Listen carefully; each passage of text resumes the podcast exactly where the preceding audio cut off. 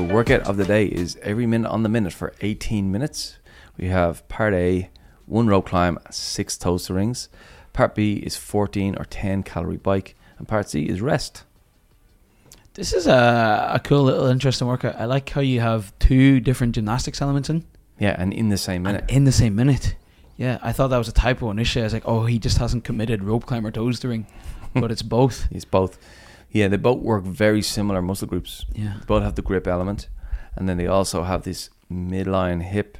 Whenever we're picking our feet up towards our head or above our head, it's a combination of your abs really and your front of your hip having to lift the lower body up. It's very effortful. So we do that for the rope climb to get the clamp, and then we do it obviously to get our toes to the rings. Hmm.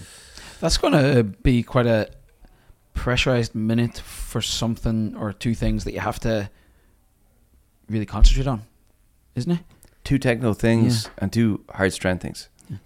Yeah, but I think a rope climb is anywhere from five to fifteen seconds for Mhm. most people. I think you could walk the rings and jump on and get them done for another fifteen seconds. I don't, I don't think it's going to be too pressurized, but it will be uh, like one will affect the other. The toes rings will get harder. You'll see the RX Plus then we've reversed the order. Yeah, I was just going to say, um, you have a beautiful RX Plus option, eight toes to bar and one legless rope climbs, one legless rope climb, and that's intentionally the other way around. Yep. So the toes to bar will make the rope climb harder in this instance. Yeah. So you want to be really confident with your rope climbs to put them second. So don't attempt this unless you're feeling really good about it. And it's also toes to bar, not toes to rings, which is harder on the yeah, grip. The grip. So that's quite a it's a similar but a very difficult challenge. And then the bike, we have 14 or 10 calories. I imagine that's a very hard effort, sprint Yeah. pace, because there's a minute rest after as well. Yeah, you got to blast that. You got to get off the bike for the next person coming through.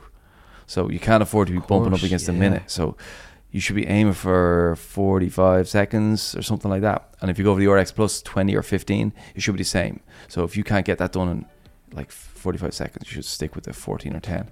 But that's your chance to build some leg power and some cardio.